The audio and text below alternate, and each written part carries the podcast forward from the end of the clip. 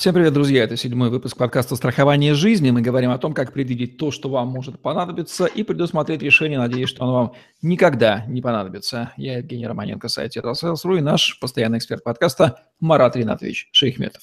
Здравствуйте, Марат Ринатович. Здравствуйте, Евгений Геннадьевич. Марат Добрый Шаяхметов, один из ведущих консультантов по страхованию жизни компании «Альянс» в России. Страхование жизни более 10 лет среди клиентов предприниматели, топ-менеджеры, чиновники – единственный в России специалист по страхованию жизни, являющийся сторонником австрийской экономической школы. Мы договорились с тобой рассказывать об интересных кейсах, которые очень красноречиво, недвусмысленно иллюстрируют ценность страхования жизни, но, к сожалению, в тех ситуациях, когда уже ничего изменить нельзя. Расскажи, пожалуйста, да. случай с человеком, который попал в дорожно-транспортное происшествие, и какие выводы ты сделал, наблюдая его ситуацию.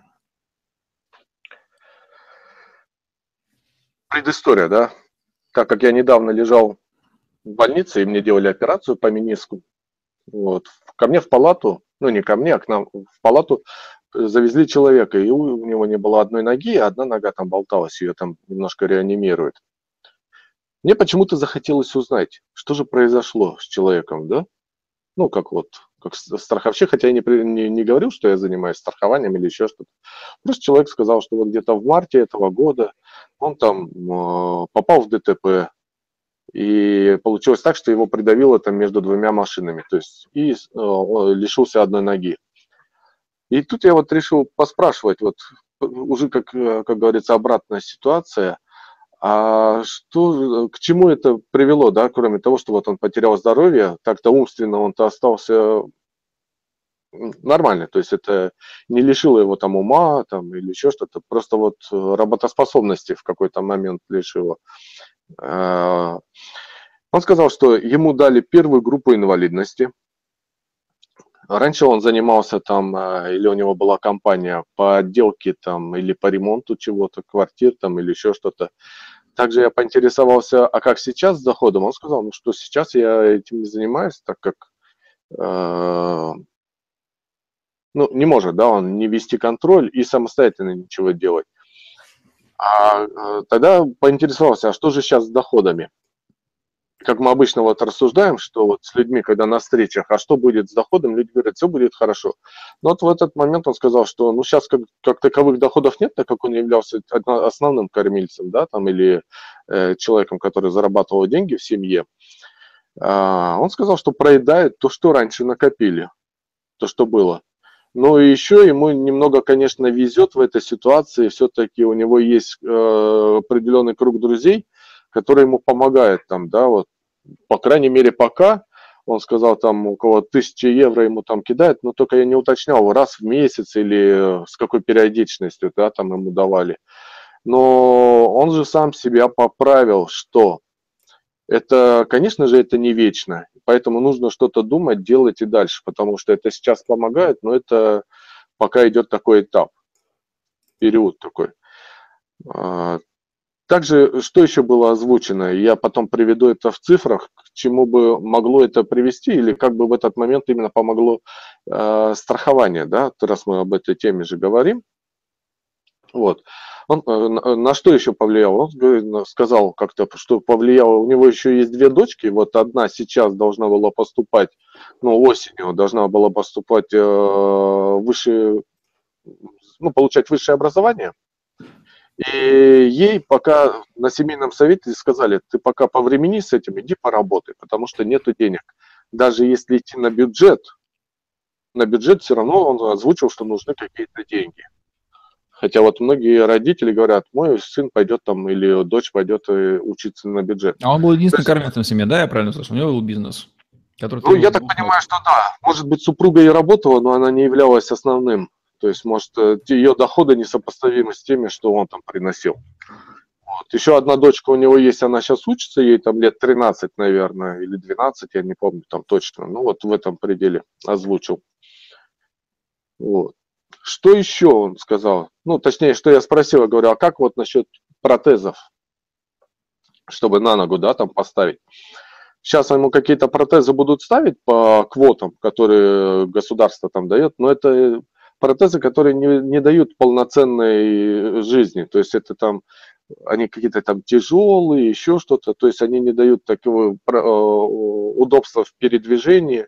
Ну, получается, вообще ходить не может, да? Одной ноги нет, вторая нога не работает. Вторая не работает, ее там пытаются восстановить, не знаю, насколько восстановят. Вот. А по поводу таких протезов, которые по телеку мы видим, там люди бегают, да, там на протезах еще что-то. Он говорит, один такой протез, по крайней мере, э, он озвучил такую цену, он стоит около 3 миллионов 700 тысяч рублей. Вот. Делает их там в Германии, то их надо с, период... с какой-то периодичностью менять. То есть 3 миллиона 700 рублей, ну это условно там однокомнатная квартира, да. И он сказал, что у меня таких денег нету. Вот, поэтому и приходится пользоваться какими-то другими инструментами. К чему это все, да, этот кейс разобрать? То есть я же не говорил, был он там застрахован, нет. И... Давай, прежде чем мы разбирать, мы сейчас посчитаем ущерб по статьям хотя бы. Правильно ли я понимаю, что в этой ситуации у человека прекратились доходы от бизнеса, поскольку он перестал им заниматься? Да, ну я не уточнял, сколько это было раньше, но... Мы сейчас пока по статье наберем. Там сумму каждый да. пусть сам представляет. У него появились дополнительные немалые расходы на лечение и реабилитацию. Да, ну пока вот он пользуется медици... Э, ну условно государственной медициной, поэтому где-то что, чем-то он жертвует, да. То есть, может, там расходов и не появилось дополнительных, но таких глобальных. Ну, на протезы появится, если он вознамерится. Да, то есть за счет... захочет нормальные протезы сделать... Государство в данном случае это просто источник покрытия возможных расходов, такой некий такой квази-аналог. Друзья, это тоже в данном случае источник покрытия выпадающих расходов. Да. Факт тот, что это надо выделять. Надо не говорить о том, что государство помогает, а понимать, что государство в данном случае временным источником становится пока. Так, а, поскольку расходы на реабилитацию, лечение, они объективно возникают. Угу. Дальше, непонятно, откуда брать доходы в перспективе. Не, Более того, у него, да. расходные статьи, завязанные на его будущие финансовые поступления на содержание семьи и обучение детей, тоже мгновенно исчезают, поскольку их не будет, то есть автоматически расстаемся с мечтами об ну, откладывается высшее образование, ну, предусмотренные расходы, которые... Ну, либо дочка это будет решать уже сама, так как либо сказали, сама. она сейчас идет работать, и потом вот дальше по мере своих возможностей и э, накоплений, на что ей хватит, на какое То есть из ситуации плюса в семье ежемесячного, да, семья переместилась, плюс исчез и появился минус – который частично компенсируется государством и друзьями временно, да? да? И вот, вот он ущерб, вот он ущерб. Он случился. При этом человек, соответственно, к нему готов, ну, не готовился, по-понятно. Естественно, он был не застрахован, ничего там, да, это все, я так понимаю, мы этот кейс да, еще не рассматривали. Да, и виновник ДТП особо-то там э, не имеет возможности возместить этот ущерб. Он там говорил, чтобы там по суду там дальше не проходить, там 1200 или 300 там отдать, но эти 200-300 тысяч сейчас не устраивают. Не, они не помогут таки, э, масштабно этому человеку. Окей. Поэтому буду Что судиться дальше. Произошло бы, если бы человек имел страховой полис с покрытием, вот давай смоделируем ситуацию, допустим, он от этих рисков застраховался. Что в этом случае произошло бы, как бы сработали эти риски, какое возмещение он получил бы от страховой компании? Ну, смотри, так как предыдущую тему мы с тобой разбирали детское накопительное страхование, да? В первую очередь он бы финансово был готов уже к образованию ребенка, который сейчас... Накопил бы на, на дочь, и да. от него образование дочери не зависело бы. Ну да, папа без да. ноги, но деньги от этого да. не деваются. Они да. в такой компании копятся. Так. И, веро- вероятнее всего, раз так как, так как двое детей, и на второго ребенка было бы тоже, то так как у него первая группа инвалидности, то от последующих взносов его бы освободили. И уже бы э, вот э, девочке, которая там 13 или 12 лет, оставшиеся взносы продолжала бы копить, создавать страховая компания. То есть э, эти расходы бы, во-первых, снялись бы с семьи, ну, во-вторых, э, то, что плани... планы, они бы продолжались совершаться. То есть образование дети не лишались бы от того, что отец утратил трудоспособность, потому что им обеспечила бы накопление страховая компания, которая эти полисы обслуживала заблаговременно открытые. Причем прекращение трудоспособности не остановило бы дальнейшее начисление взносов, то есть компания сама бы, да, продолжила бы как бы уплачивать взносы, и сумма на образование у детей была бы к сроку. Все, все предельно да. понятно. Дальше. Да. Если бы это предварительно все было сделано. Да. А, второе. Дальше. Если бы были условно не, очень недорогие риски, я вот примерно посчитал, даже если это вот есть программа, но, но называется она у нас риск-контроль. Но банально это защита в, резу, нас, э, в результате наступ, при наступлении несчастного который, случая. Несчастного случая, да. То есть э, элементарно стоила бы она, ну я примерно прикинул, 22 тысячи рублей в год. И это была бы защита... таких расходов, да, вот сопоставимых с э, расходами на какую-нибудь там еду, чуть-чуть, какой-нибудь предмет еды там, да? Да. Ну, 2000, 2000 рублей в месяц, условно, угу. да, там даже может меньше. Что Какое давало бы... получил бы в, этом случае? Да. Ну, два покрытия. Там уход из жизни в результате несчастного случая, но он не сработал. Не сработал но инвалидность да. в результате несчастного случая сработала 5 миллионов рублей. И плюс еще была бы частичная потеря трудоспособности, вот по нашим программам, ну, такая стандартная защита 720 тысяч рублей. Что бы это дало? По травмам, это примерно бы э, то количество травм, которое он получил, ну, наверное, по таблице я там смотрел, было бы где-то примерно 75% от страховой, даже больше от страховой суммы, но по частичной потере трудоспособности у нас, например, выплачивается 75% сумме, да, но не более, не более 100 за год. То есть, первое, он бы получил 75% от 720 тысяч рублей. Считаем, да, сколько там получается? Ну, около Второе, 500 тысяч, да. Да. Второе, так как ему присвоена была группа инвалидности, первая группа инвалидности, а это означает, что это 100% выплата от риска инвалидности в результате несчастного случая, то есть это 5 миллионов. То есть э, в данный момент он был, у него бы на руках было 5 миллионов 500 тысяч рублей. Во-первых, это бы хватило на протез на одну ногу, на нормальный протез, на какое-то лечение, там еще что-то, и может быть что-то сделать с другой ногой, то есть привести себя более-менее э, нормальный вид, чтобы дальше продолжать работать. Вот. а если бы там была страховая сумма 10 миллионов, да, то, ну, условно, 40 тысяч в год, то еще бы там 5 миллионов оставалось, и из этих денег он мог бы еще оплатить образование детям или еще что-то. То есть... Давай подведем итог, чтобы нас правильно понимали. Это все было бы возможно при условии наличия трех страховых полисов, два на детей накопления к сроку на обучение – и один на него покрывающий риски несчастный случай, все вот это вот, что ты сказал.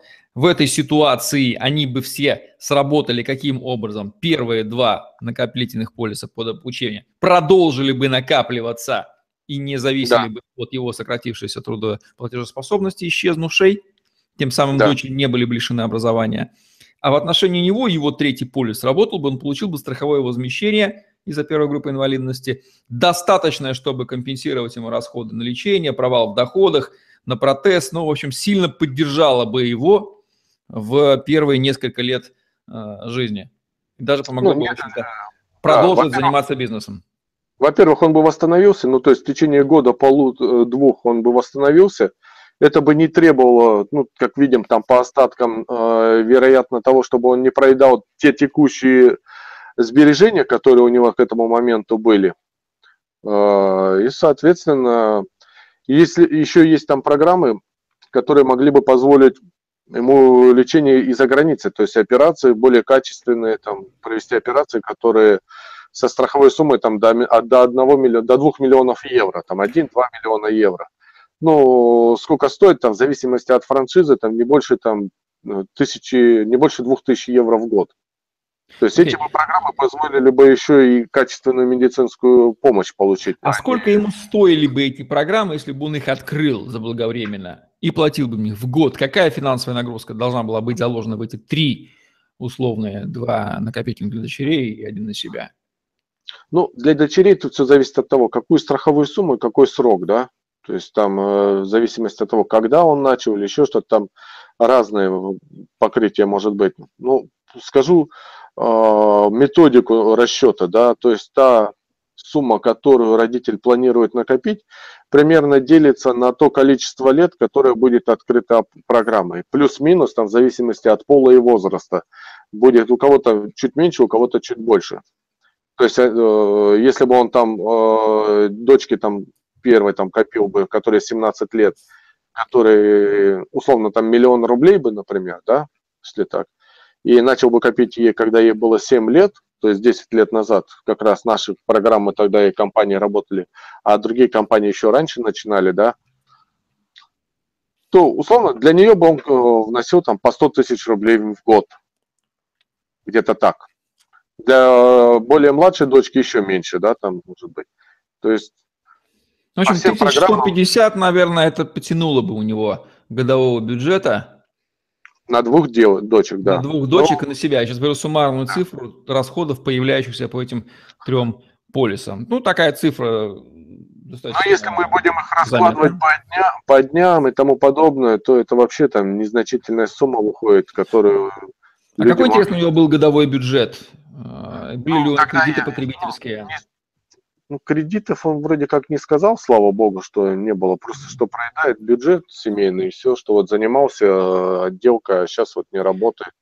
То есть раз были накопления, значит, накопления формировались, причем, видимо, как-то да. в банке они э, трехлитровые, наверное, формировались, да? Вместо того, чтобы... Вот они благополучно будут проедены, хотя их можно было, допустим, то есть он имел резервный фонд, получается, да, но в расходах семьи ежегодно. Ну, как думаешь, он мог бы себе позволить эту сумму в ежегодный бюджет? В 150 ну, там, Ну, при том, что он тысяч. озвучивал, что у него и машина была приличная, в принципе, вроде как BMW, на которой вот он, он сначала это, условно, это глупость-то произошла какова, какова, вот слетел с дороги, его вытащили из кювета, все нормально, и он когда стоял, звонил около машины, другая какая-то машина уже врезалась в него и зажала mm-hmm. его между твоей машины.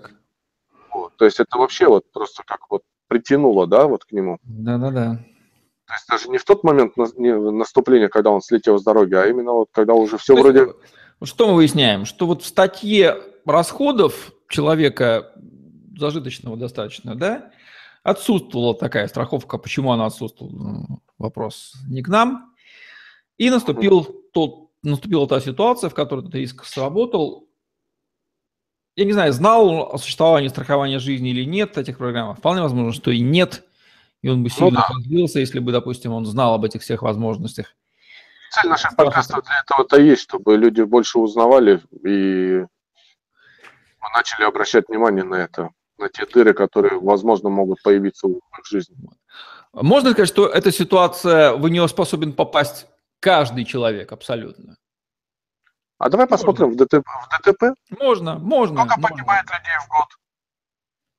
Целый, целый городок там населением да, 30 тысяч. Десятки исчезает. тысяч людей, да.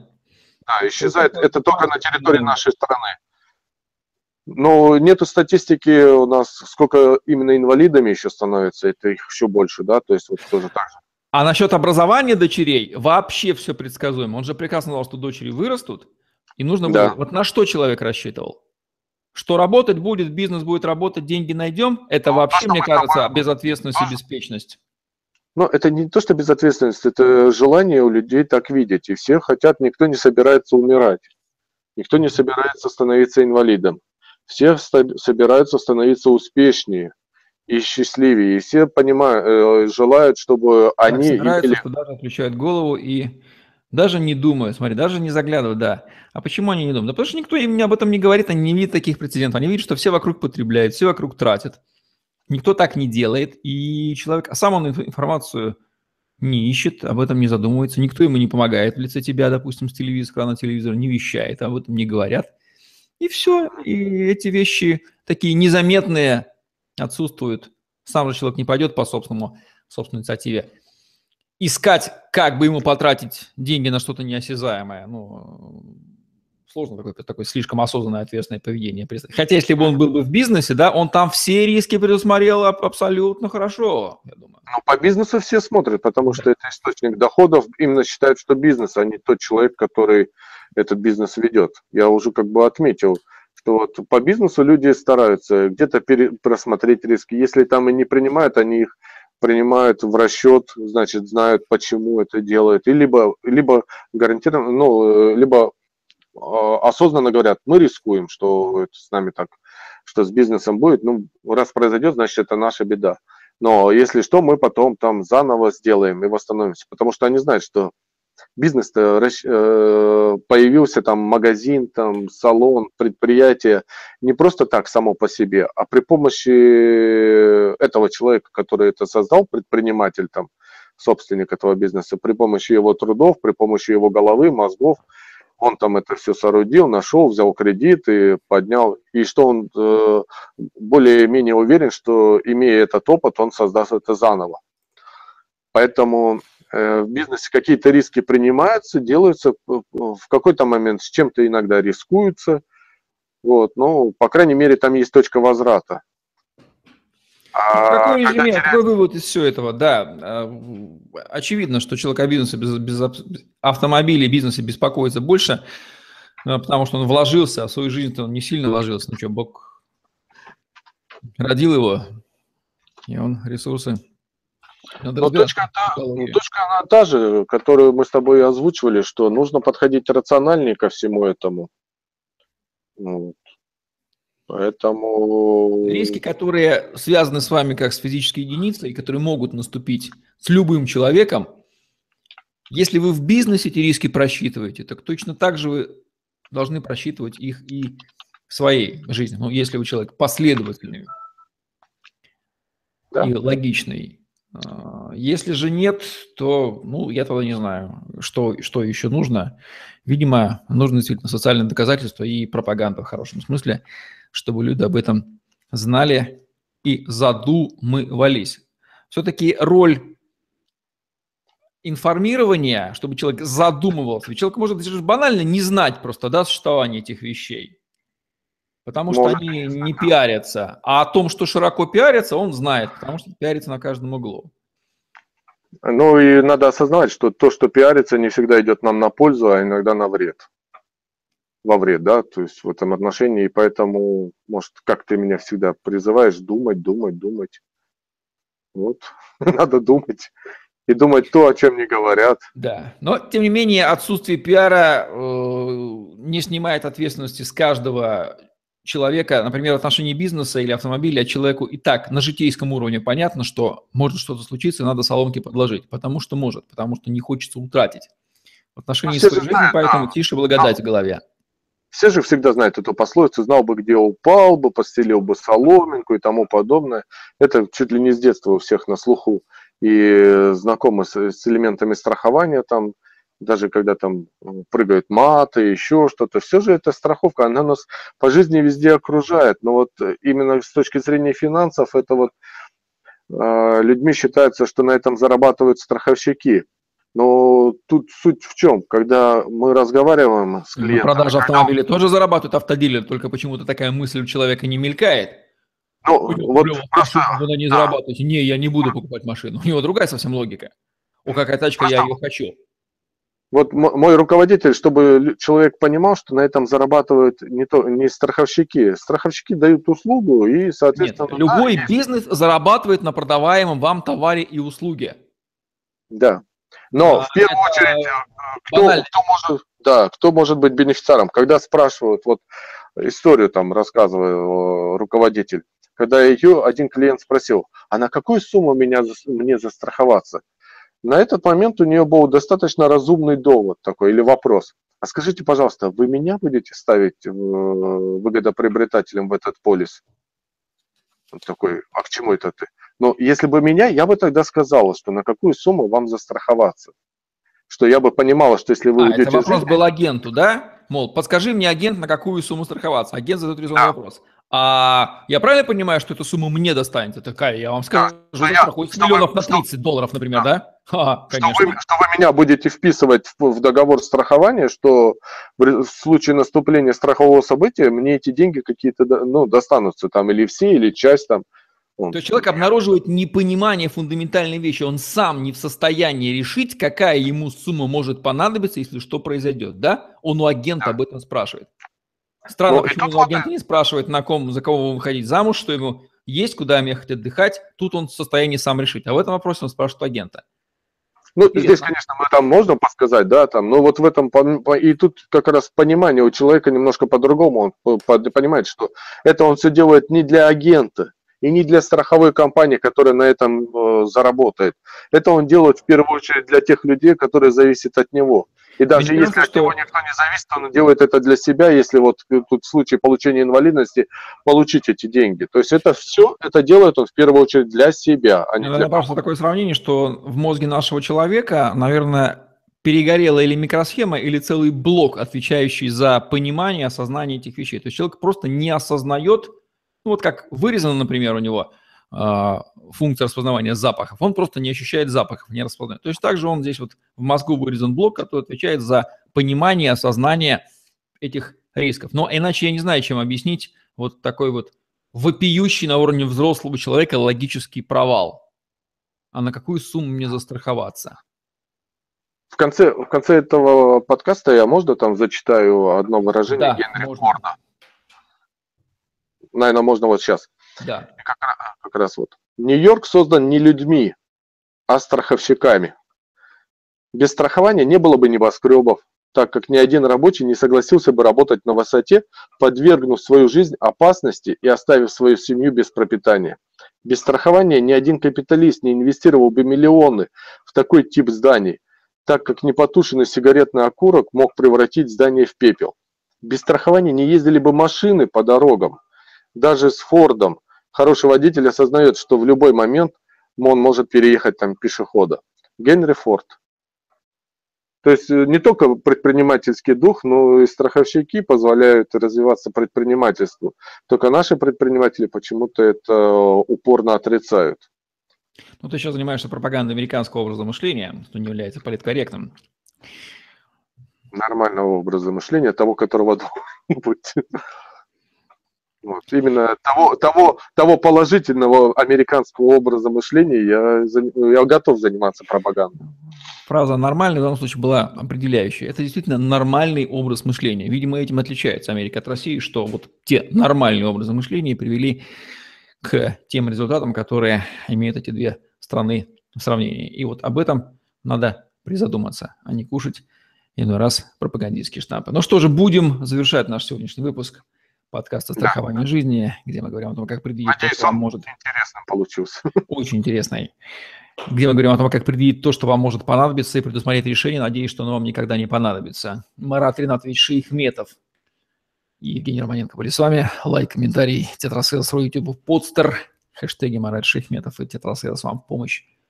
Сегодня все. Всем отличного дня. Включайте голову и думайте сами за себя. Хотя это да самая сложная задача в жизни. Всем пока-пока. Всего доброго. Ставьте лайки нашему подкасту.